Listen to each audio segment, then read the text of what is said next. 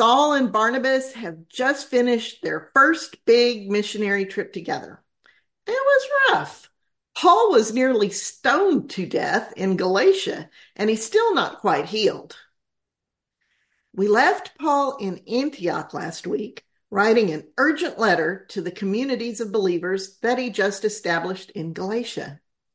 He's heard they're listening to Judaizers who are believers, but they are have a Jewish background and they are insisting that to be true Jesus followers, the new believers must also be circumcised and following the law of Moses. These these Judaizers seem to seem to be kind of making the rounds from coming from Jerusalem and Judea and making the rounds to all these new churches. So Paul reminds the churches in, in Galatia that God has already loved them and given them his Holy Spirit without them doing anything to earn it or deserve it. They simply need to have faith that this is true and draw nearer and nearer to God. He warns them not to listen to teachers who try to draw, draw barriers around God to define who is in and who is out. He pulls out every argument and example he can think of to try to get the Galatians to understand how important and foundational this is. He says, okay, here's an example. If you have a legal contract with someone, you can't just ignore it or add to it willy nilly later. The legal contract, aka the covenant with Abraham, is unchangeable, just like that. Which is okay so far. We totally get that. But now Paul launches into a very rabbi like argument. Let's see if we can follow him. He says, When God spoke to Abraham, he did not say the covenant was for his descendants. He said it was for his descendant, singular. And Paul is absolutely right. And here's what he's saying. In Hebrew, the root word in the word covenant is zera, which literally means seed. And just like in English, you can put different endings on Hebrew words to make them plural. Now, remember, Hebrew reads from right to left. The plural ending in Hebrew is im. So the plural of Zerah would be Zerakim. And if you are talking about a single descendant, the singular ending of the root Zerah would be Zerakah. It is not unusual in Hebrew to use the word seed as a collective noun to refer to descendants. But what Paul has noticed is that it is sometimes used in its plural form, Zerakim, and sometimes in the singular form, Zerakah. So why does it matter?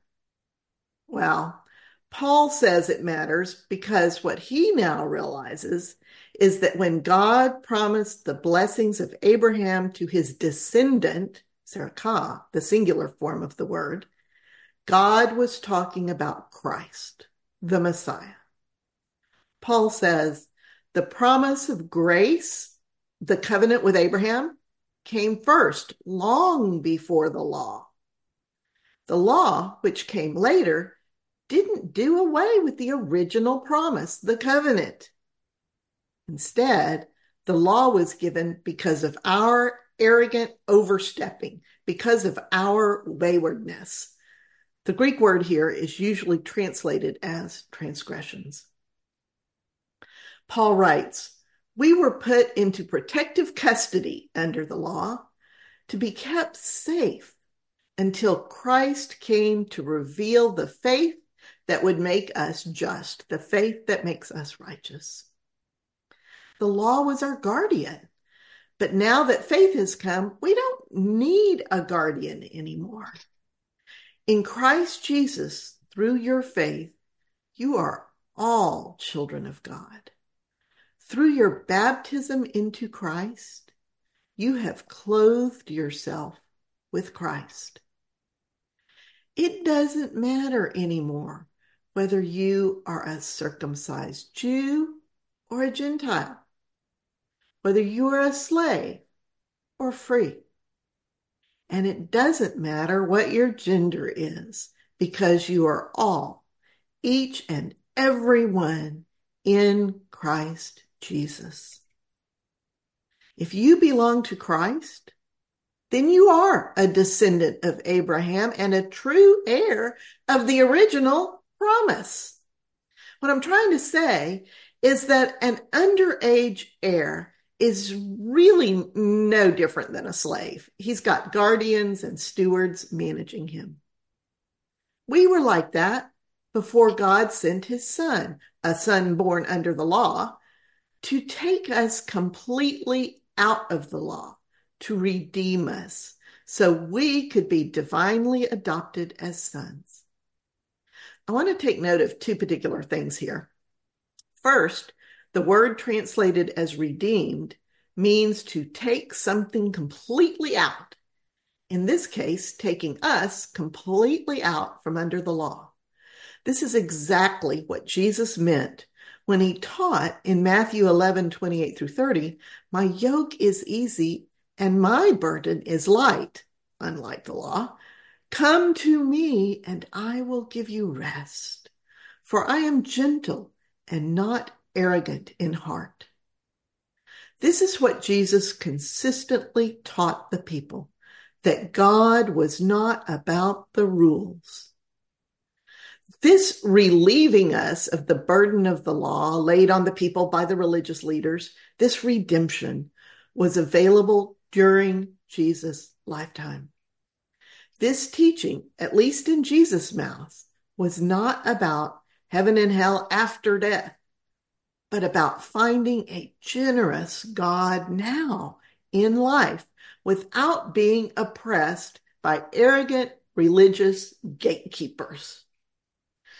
The second thing I want to point out is that we are not just adopted, we are divinely adopted. That word is often dropped from translations. It's implied, of course, in the English, but it is explicitly stated in the original Greek. We were divinely adopted.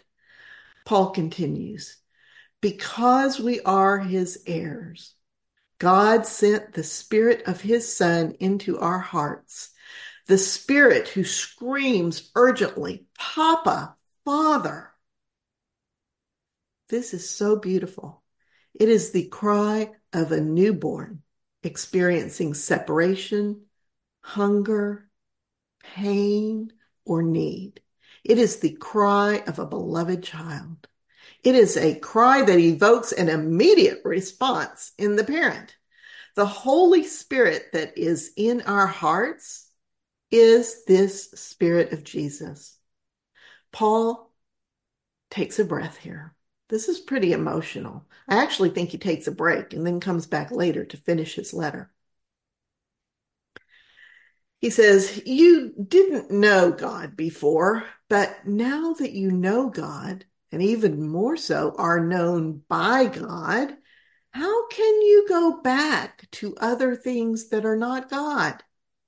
You're following those other traditions and festivals. Has my time with you been a complete waste? Please, please become like me, just as I became like you. Remember how I first preached the good news to you when I was weak and suffering? I figure that must have been while he was recovering from being stoned there in Galatia. Paul says, You didn't treat me like a burden then. You welcomed me. You would have done anything for me. So am I now your enemy just because I'm telling you the truth? These new teachers do not have your best interests at heart.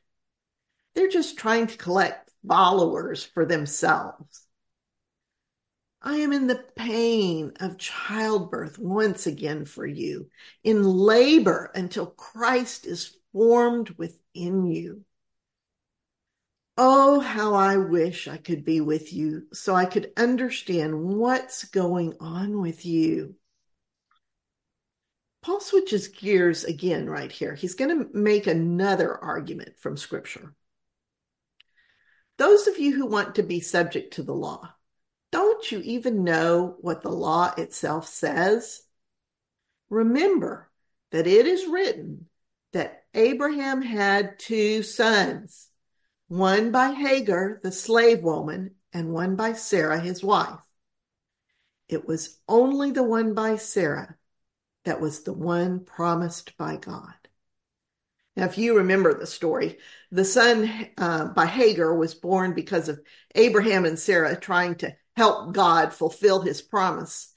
Uh, the son of the slave, Hagar, was born because of their lack of faith. Paul continues The two mothers represent two different covenants.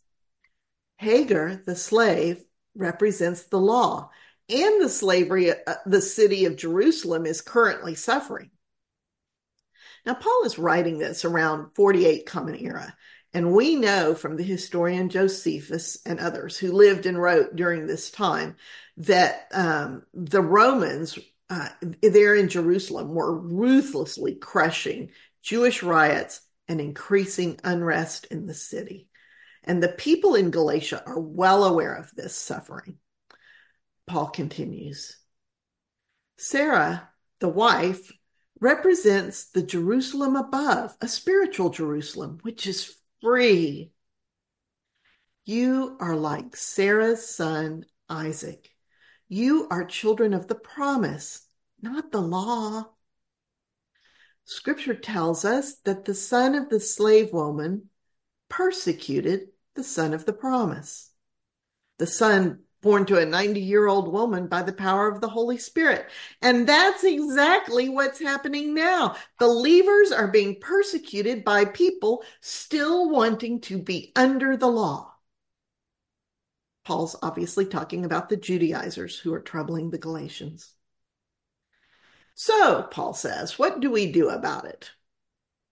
Well, scripture tells us that Sarah demanded that Abraham banished Hagar and her son so the son could never share in Isaac's inheritance. I think Paul is pretty pointedly telling the Galatians to throw those Judaizers out. He says, You are not children of the slave woman. You are children of the free woman. Jesus meant for us to be free. So stand firm. Do not let anyone put the yoke of slavery back on you. I'm telling you, if you let yourselves be circumcised, then Christ won't do you any good at all. You'll have to obey the whole law. And if you're trying to become just or righteous through the law, then you have made Christ useless. As far as grace is concerned, you have withered away, gone off course become fruitless. It is not through the law, but through the Spirit, by faith, that we wait with such eagerness and hope for righteousness, justice. In Christ Jesus, it doesn't matter whether you're circumcised or not. The only thing that matters is faith, faith at work through love. You were running a good race. Who cut in on you to make you falter in the truth? That's not from God. No, I am sure you will choose rightly. You, my brothers and sisters, were called to be free. But don't abuse that freedom by indulging yourselves. No, use it to serve each other in humility. Notice how much Paul sounds like Jesus here. This is how Jesus taught us to live as disciples. Paul continues Remember that the entire law is made complete in this love your neighbor as yourself. Walk by the Spirit, and you will not bring to completion the impulses of the flesh. For the flesh sets its desires against the spirit and vice versa. So don't just do whatever you want. Now, here, Paul may have a group called the Cynics in mind. They are not believers. This is a more of a Hellenistic philosophy. This is a philosophy.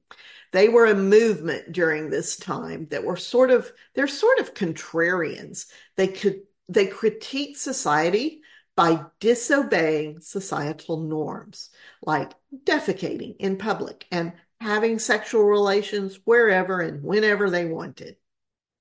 Paul says, the acts of the flesh are obvious, aren't they? Porneia, with sexual immorality, uncleanness, spiteful willfulness and disregard, idolatry, drugs, hostility, strife, jealousy, rage, selfish ambition, separating into factions, pushing the interests of your own faction at the expense of others, spitefulness, grudges, excessive drinking, debauchery. You get the idea. If you live like this, you won't inherit the kingdom of God. I want to point out here how these things are a family of characteristics. If we find two or three of these in someone, we are likely to find many of the others as well. Paul is painting an impression here. Don't get hung up on one item on the list. He's throwing these out as obvious examples of how people act if they're not walking in the Spirit. Falling into one of these does not mean you are a bad person and are going to hell. That's not what's in view here. Paul is saying that this family of characteristics, they're, they're called vices in um, scholarly terms, the vices, these vices are not a picture of how things are in God's kingdom, are they? I mean, you can just look at this list and say, that's not the kingdom of God. When the Spirit of God is operating, it is operating against these kinds of things, not generating them. And Paul has a similar word picture of the things you do tend to find when people are walking by the Spirit. He says, the fruit of the Spirit is love, joy, peace, patience, kindness, a sort of inherent goodness, faithfulness, gentleness, and self restraint. There's no law against these things like there is against the act, acts of the flesh.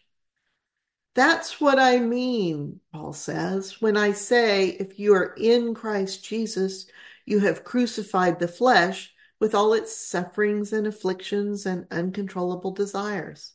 If we live by the Spirit, let's walk like it. I want to take a moment here to point out that these characteristics of a life lived by walking with the Spirit are also a family of characteristics. Where you find one, you usually find the others. So don't worry if you don't see all of these in your life yet. We are like plants. We grow into this by staying close to the one who nurtures nurtures us. This particular passage, um, these these two comparative lists, vices and virtues, are what they're called. This passage itself saved my life in, in, very real ways because I was able to read the two lists and take it as a whole, it was pretty easy to see which list I fell into. So let this give you peace. Let this let this let you know you're doing fine. You're doing great. Paul says, so what do we do if someone among us slips up, if they fall, if they miss the mark? Paul says, mend them with a spirit of gentleness, being mindful of yourself, lest you also be tempted.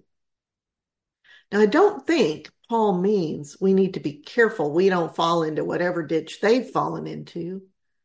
I think Paul means we need to be sure we are in a mind space of gentleness and meekness, lest we think ourselves better than them.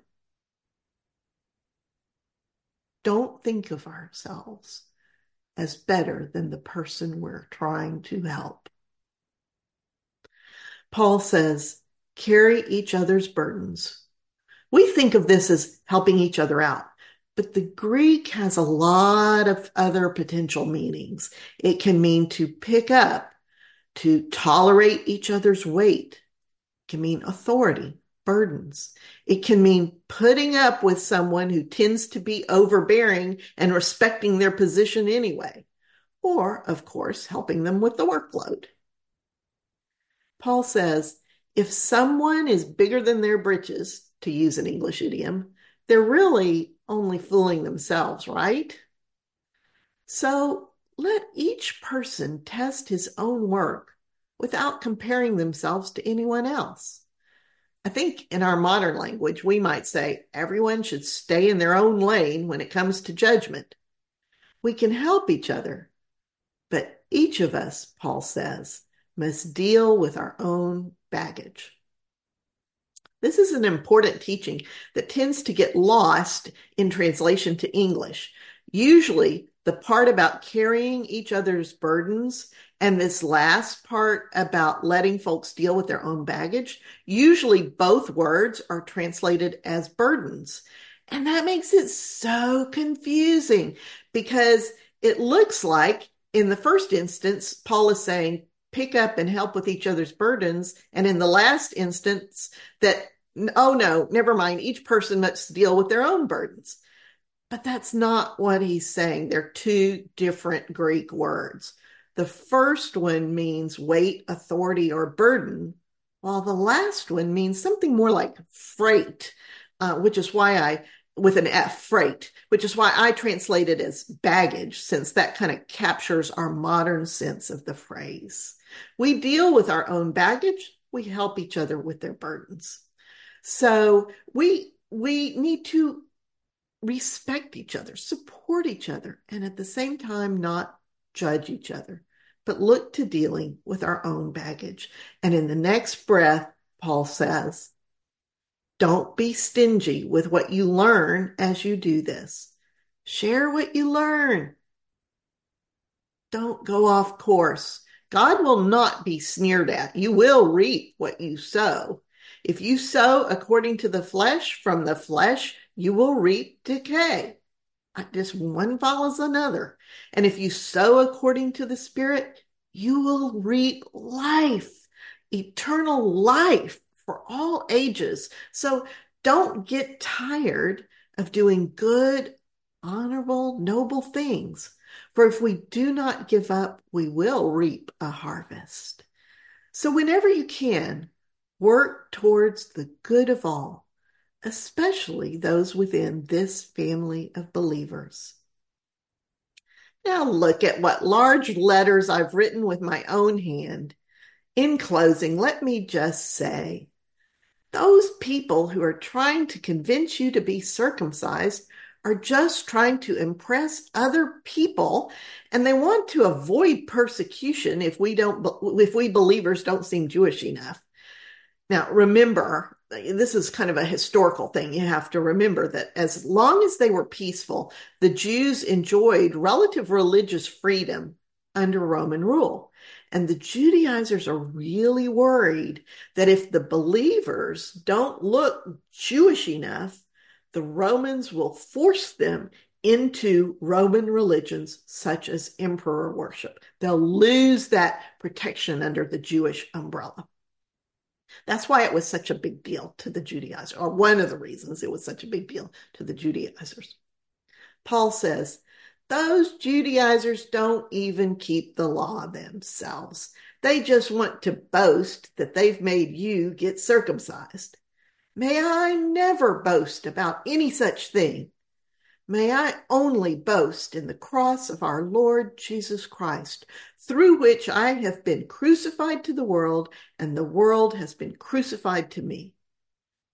I think Paul is saying that through Christ, he no longer cares what other people think of him. Paul continues Neither circumcision nor uncircumcision make any difference. All that matters is a new creation. Peace and mercy be upon all who walk in this way and upon the Israel of God. From now on, straighten up and fly right, and don't give me any more grief because I bear the very marks of Jesus upon my body. I think Paul's referring to the thorn in the flesh, the, the effects from his stoning that have, have not healed properly, and they never actually do. And he takes it very personally that the Galatians are wanting to follow these Judaizers, these other teachers, when it ought to be so clear to them that those teachers are false and leave, leading them back into slavery to the law. Paul has said all he can say. It's now up to the Galatians. He closes his letter saying, The grace of our Lord Jesus Christ be with your spirit. Amen. And so ends Paul's letter to the Galatians and our study of Paul's first missionary journey. There is so much depth in Galatians. We barely scratched the surface here. And there is a part back in Galatians 3 I'd like to go back and look at in our breakout groups. That part about the seeds.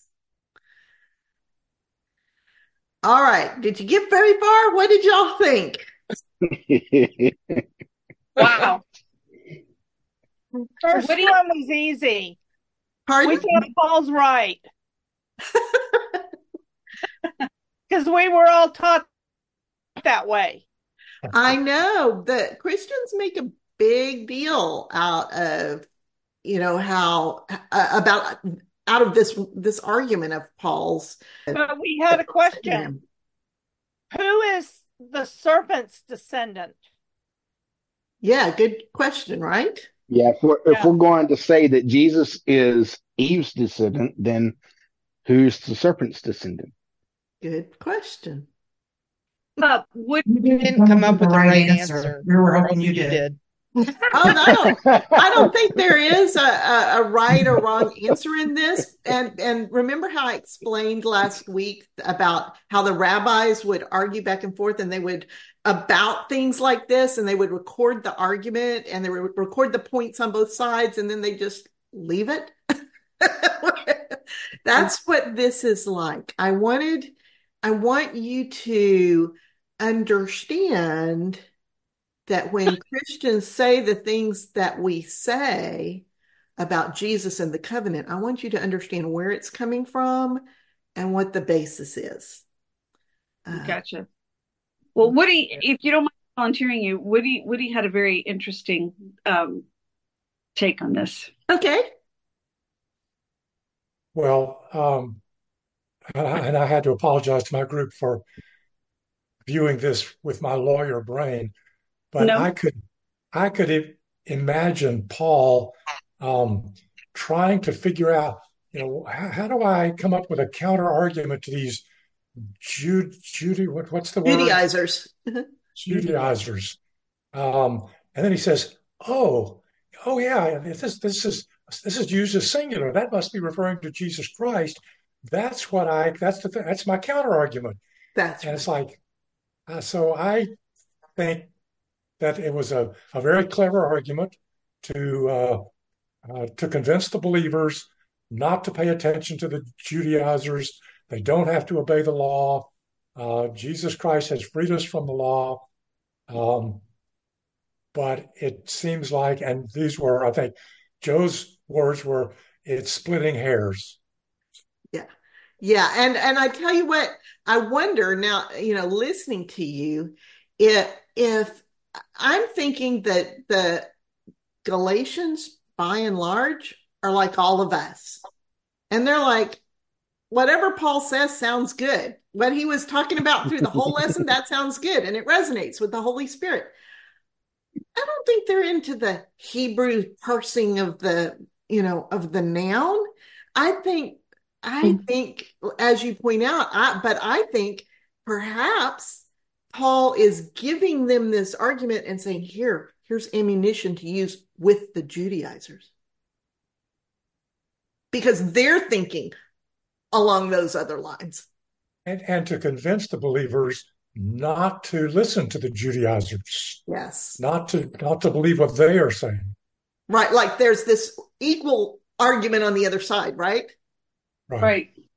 And that's you know, how that phrase Jews was just clever wording for clever um, counter, you know, response, and and basically, it, it just makes us. I mean, look at how we're debating this. So, I mean, that's that's a positive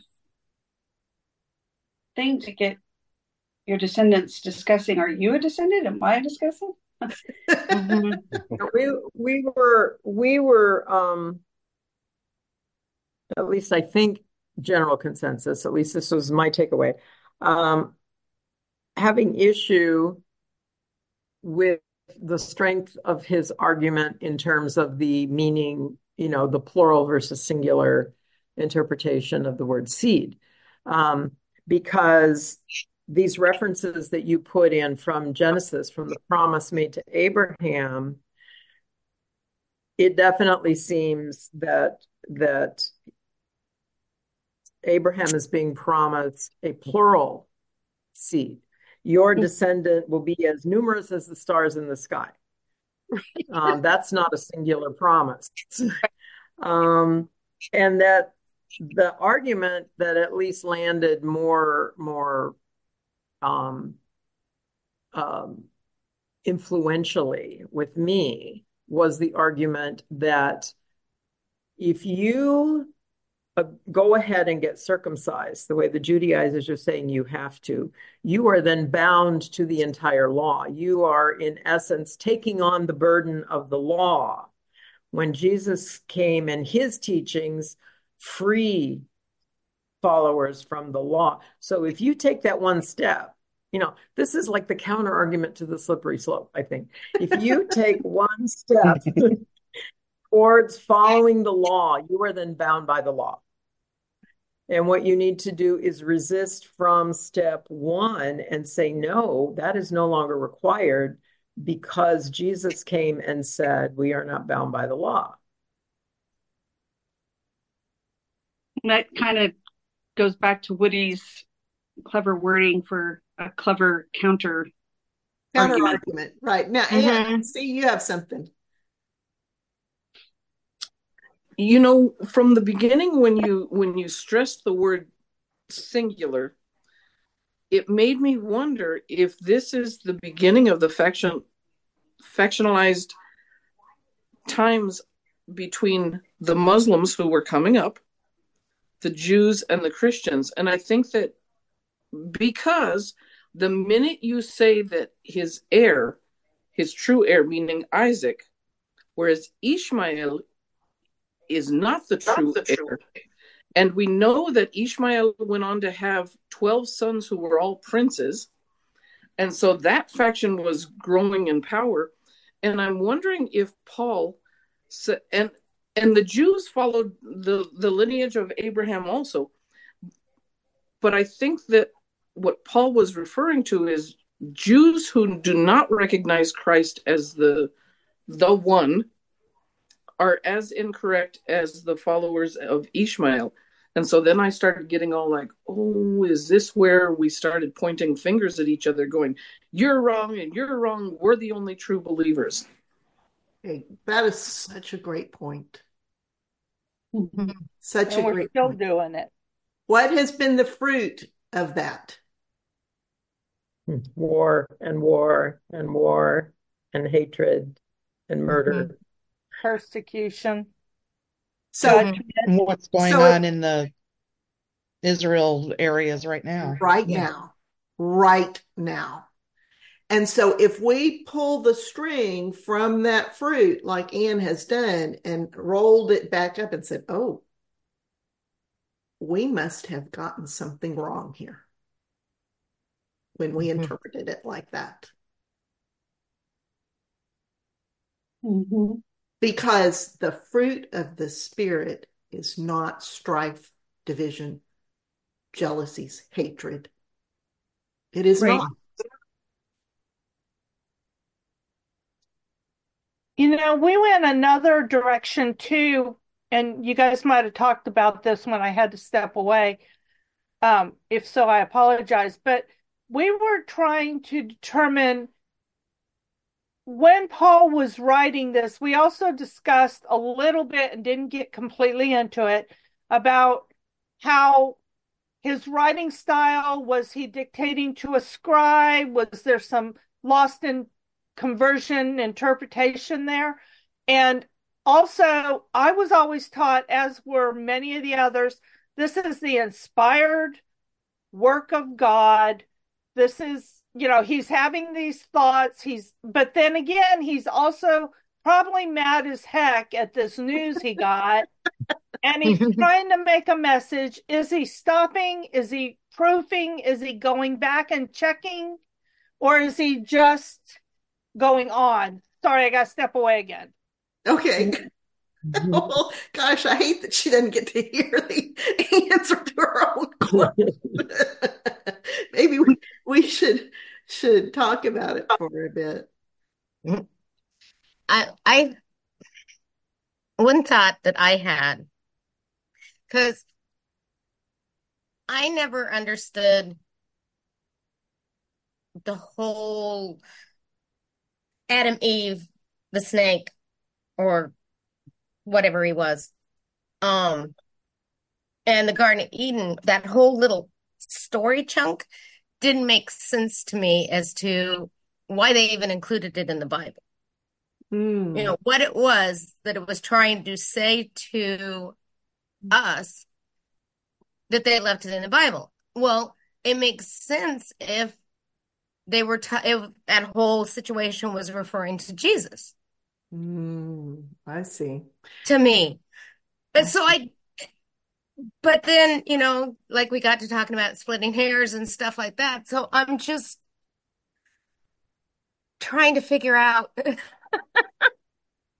so what you're saying is that when they when when that was included whether that was included um, way back before you know the the christian church canonized the scriptures that that was included specifically because they felt it pointed to Jesus. They were following Paul's teaching. But I'm assuming that that was also included in the Hebrew Bible long before Paul came along and before the the the Christian church it was decided to adopt the Hebrew Bible as part of the scripture canon for Christians. Yes. Yes. So and they would not have have said, "Oh yes, that's Jesus." Right. True. The Jews certainly wouldn't have when they put together their Hebrew Bible, which we then adopted, but then um and, and and I think that we ended up adopting it as our own because we grew out of Judaism. It was our scripture from in our DNA from the beginning. We we are we are an offshoot of Judaism. Um and and uh and I think that Paul's writing goes back and is looking back at this whole body of Hebrew scripture with the lens of Jesus on it and saying, you know, if Jesus really is the Messiah, if what Jesus said is true, we should see it in scripture. We should see it in the Hebrew Bible. Isn't so that similar? Going...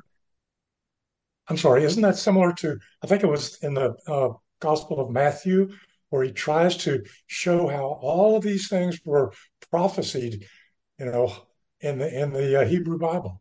Yes, yes, exactly the same thing, exactly the same thing. They all these writers are going back and saying, "Oh, That's what God was talking about back then. Well, if you go back and read it in context, that wasn't what ta- God was talking about back then. God was talking, or at least the prophets thought when they were doing the prophecies, Isaiah and Jeremiah and whatever, they thought they were talking about the situation between Israel, Judah, Assyria, Egypt, Babylon. All right. They're they're all talking about the kings going running absolutely amuck and and the priests leading all the people astray actively and how unhappy God is with that.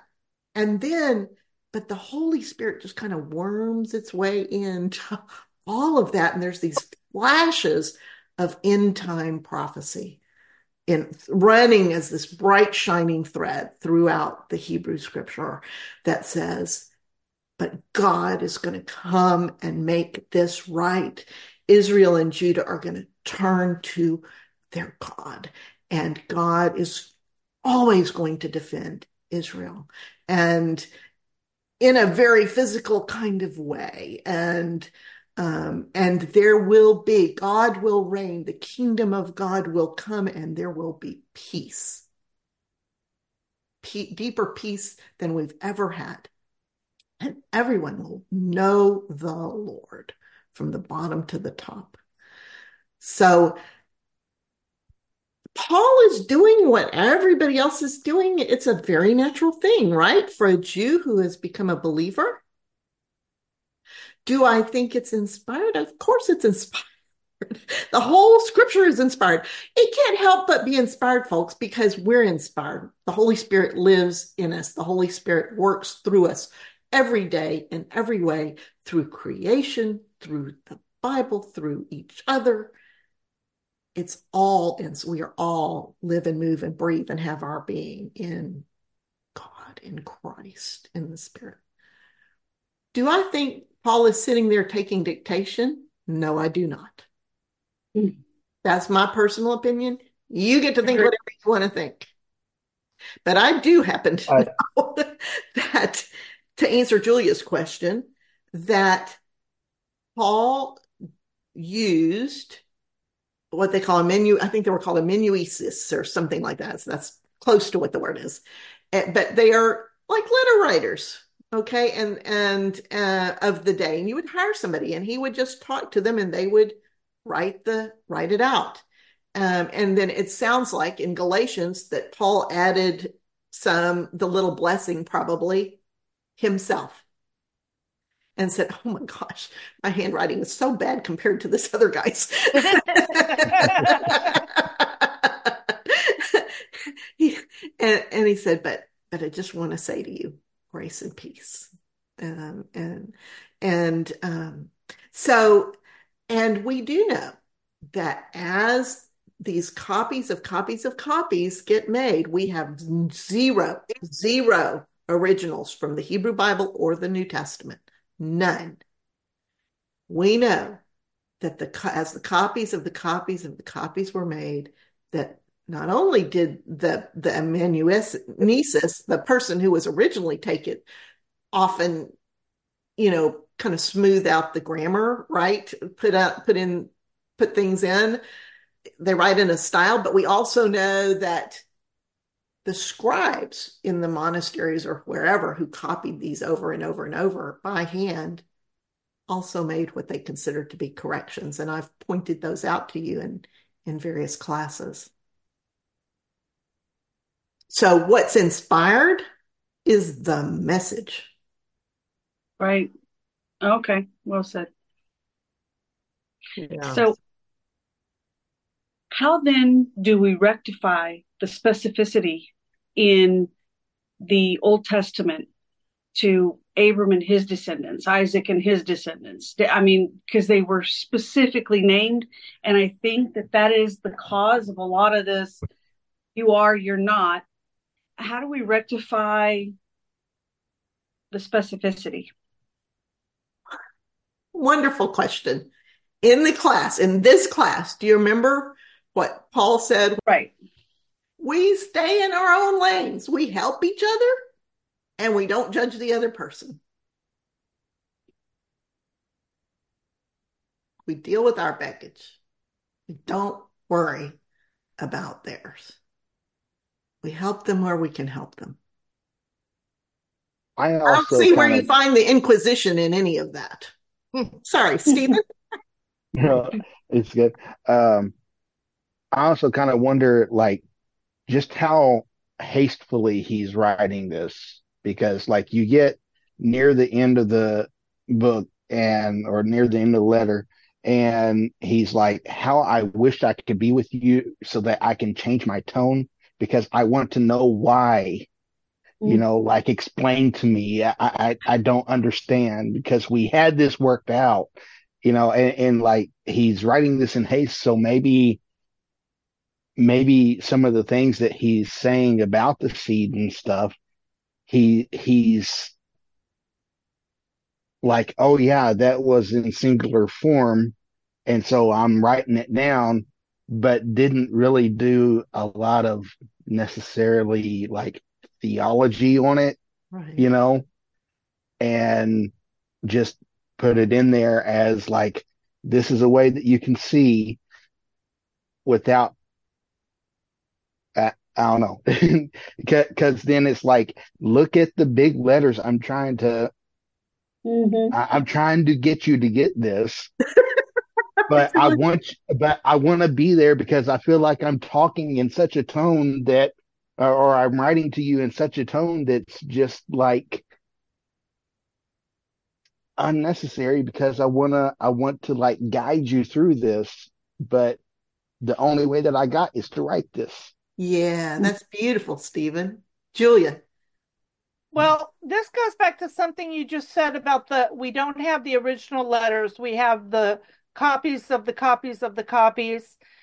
And they don't have modern day court reporters with recorders and stenography machines where they get everything exact.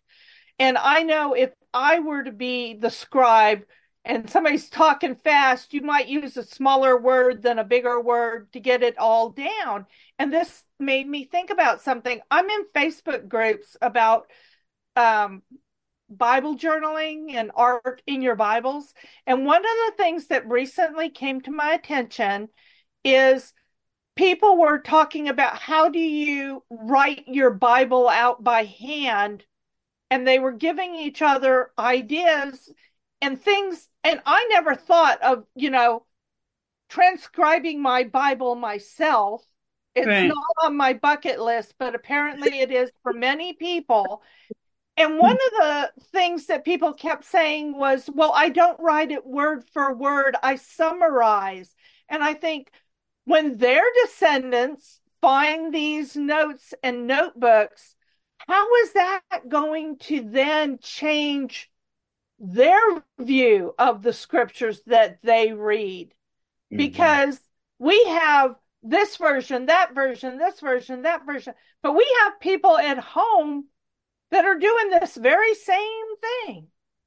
And they're using their inspiration and their understandings and and what falls upon them at that time. And remember that these letters were not to a church in Galatia. It, the, the letter was meant to be a round robin letter that's passed from hand to hand, from church to church, carried around. You think somebody didn't make a copy of it? We probably have Mary Myrick's copy of Galatians. and, and, we've all played the telephone game. Oh yeah, yeah. Oh, if, yeah.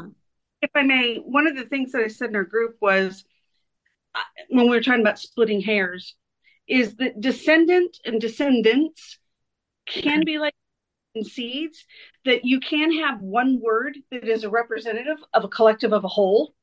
And so I think that focusing on the plural S is not the same as looking at the fourth message. We've zoomed down into the soil and we're looking at one little seed that's buried an inch under the soil to try to derive all of the meaning. And I, yeah, I think that we lost the the view. Yeah. So what? trying to, I wanted you all to know how tiny of a hook Paul mm-hmm. hung this theology on. Mm-hmm. Surely One you've been ruminating the whole time. Sorry. Well, I, I'm in a totally different vein here. I'm thinking about people that I know who have the Bible is inspired, word for word, came from God. And I've asked the question to various people um, how do you justify the fact that it's translated into different languages and different words have different meanings? And what you have now is not word for word inspired from God. Mm-hmm. And there are a lot of Christians who still think that what they have in their Bible is word for word. That the person who wrote it was transcribing what the Holy Spirit was telling them to write. I know. Can't you read plain English?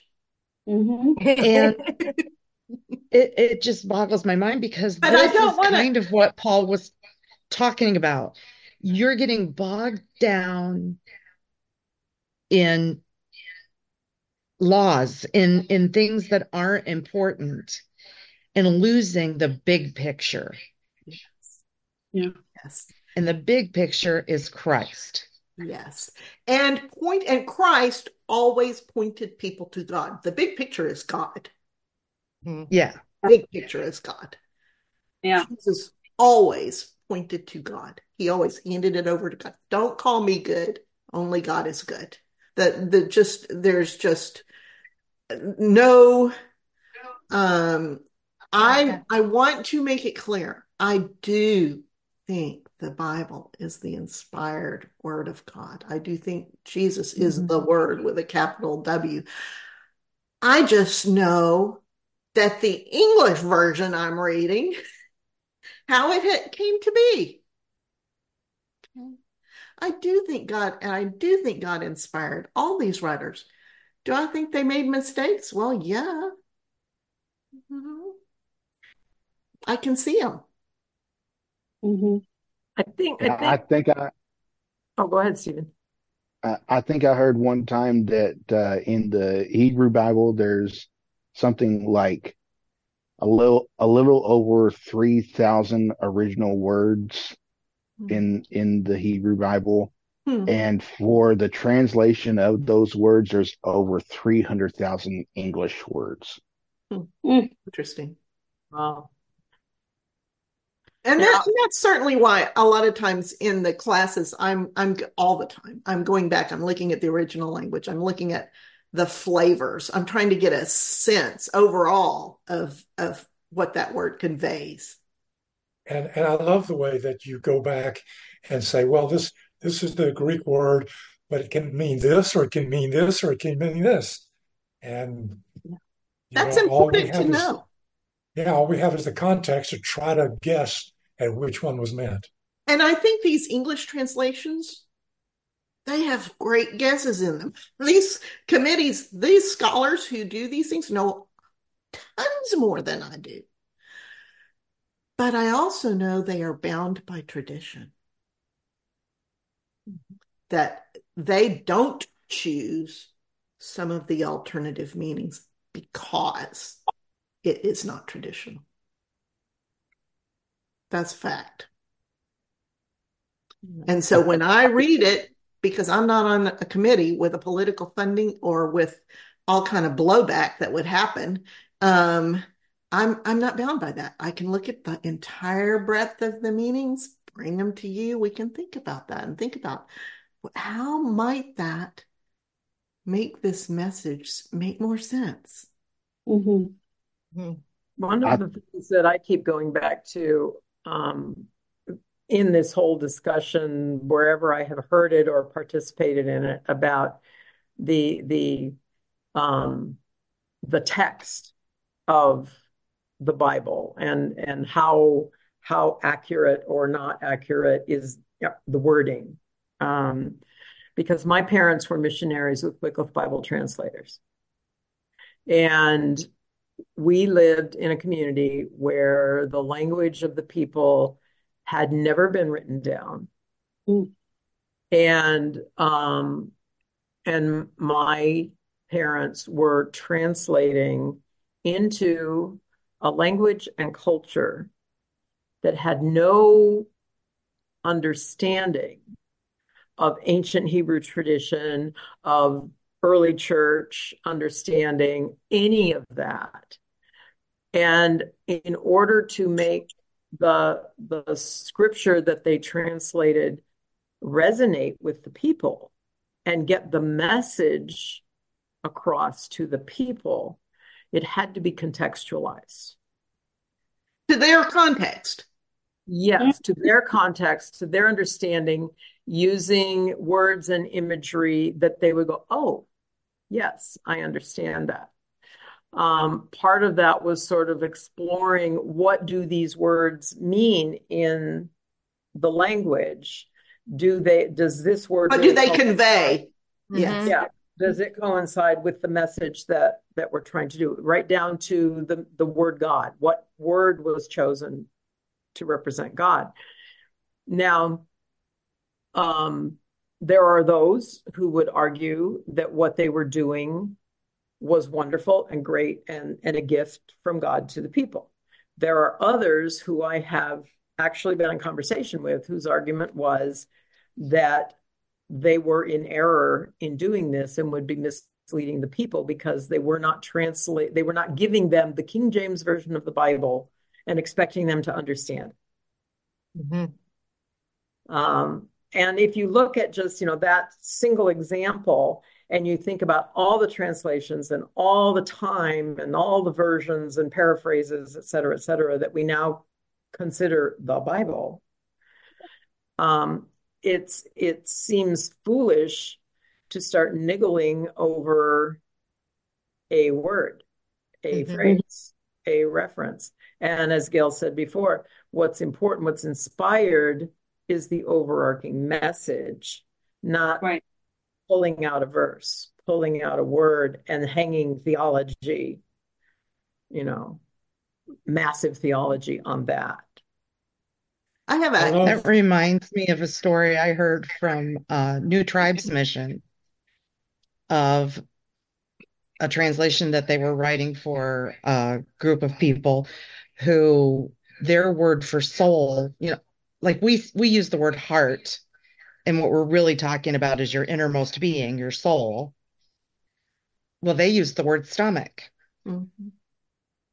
And so, where we put believe in the Lord with all your heart, they would have to say believe in the Lord with all your stomach. Mm-hmm. Mm-hmm. And it it's with your gut. Believe in the Lord with simple, your gut. Yeah. Exactly. And it's a it's a simple concept for us now, but for the translators and stuff, that is not such a simple concept. And having opposition from people who do things like what Marlene was just talking about, saying, oh, it's got to be this version. Oh my gosh. It just mm-hmm. blows my mind. it reminds me of a very simple example that I remember from when my kids were watching Sesame Street. And on Sesame Street, they were talking about how words can have different meanings in different cultures. And it said, the little girl is talking, and she said, What if you were in a culture where the word chicken meant heart. Instead of saying, I love you with all my heart, you would say, I love you with all my chicken. and we think it's silly, but it's a really good example of exactly what Marlene was saying. Mm-hmm. I, I, love, a, I, I love a, Marlene's. Go ahead. I, I, love Marlene's use of the word resonate mm-hmm. because it seems to me that Paul, excuse me, not only Paul, but really all of the early church leaders had to convey a message that they felt would resonate with the mm. people they were talking to. Yes. This was a church that they were trying to grow. And uh, they were talking to Jews and Gentiles and different cultures, and uh, it, it, had to resonate with them to for, to convince them. Mm-hmm. Mm-hmm.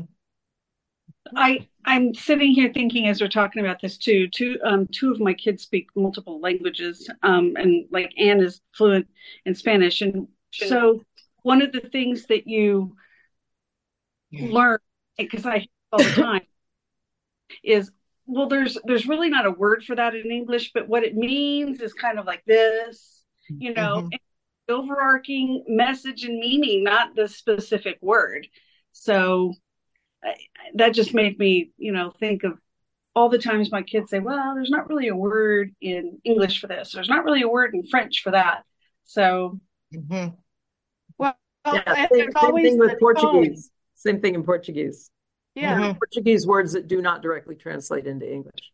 I think well, everything. it's, it's tone, like Stephen said, how maybe Paul might have wished he could have known how his tone was going to be received because he was trying to understand and he thought this issue had been settled and they were missing the message and my message is this. How are you not understanding this? And we're still niggling for marlene's word over this other thing that i thought was already resolved. But mm-hmm. tone can do a lot to convey the meaning of a word. We don't have that. It's how many people have gotten a misunderstanding over a text. Yeah. yeah. Um Ria, she cracks me up because she's um Asian language major. So she I don't know how many different languages she knows, but she'll watch um like um she loves anime and she'll be watching an anime show and the English translations at the bottom, and the people are speaking in the Japanese or whatever. And she's like, that that doesn't make any sense. That's not what the uh, Jap, you know, and and she just and I get such a kick out of it because she will just she's sitting there watching it and enjoying it, and then she'll just look at it and go, "What?" yeah, because it just doesn't make any sense to her, and and uh, I think that's a lot of what happens with the different translations of the Bible. Somebody else figured out, oh, this word means up, and somebody else says, no, it means down. And they're totally opposite in different translations. It's but that doesn't like, mean that does not doesn't mean, mean, it's wrong. We have to throw the baby out with the bathwater. Exactly. All right. It's it that we are not making this up in this Bible class. We are not making up theology. we are not Mm-hmm. Bill, you know, we are we are going back and looking in a very very responsible and disciplined way at the passage, its context, its language, its history, its geopolitical situation, and we are looking at the possibilities, making educated thoughts and discussions. But what when what I want to we need we're out of time and i want to um, uh, thank you for a wonderful discussion but i also want to tell you something about the lord's faithfulness. And i want to remind you that when we started um, doing bible classes chronolo- that are that were positioned chronologically you know we do separate series on different parts of the bible but when I'm telling the story, I'm telling it chronologically and I'm pulling in um, the bits from wherever they belong. I had never taught like that before. And I had never been taught like that before. And every class that I do is new to me in that way. And therefore, I don't know what's coming next. Every week, I get the material, I do the research, and I'm, st- but I'm, but, but I did not wait until I had done all the research, all the classes, all the series, have a complete, you know, all the different series all put together, finished the end, covered every part of the Bible. I did not wait until that was all done. And the reason I did not have to wait was because I know that God is the same throughout it all. I know who God is. I know that it doesn't matter what part of the Bible you hand me, flip it open anywhere. The message from God is going to be the same.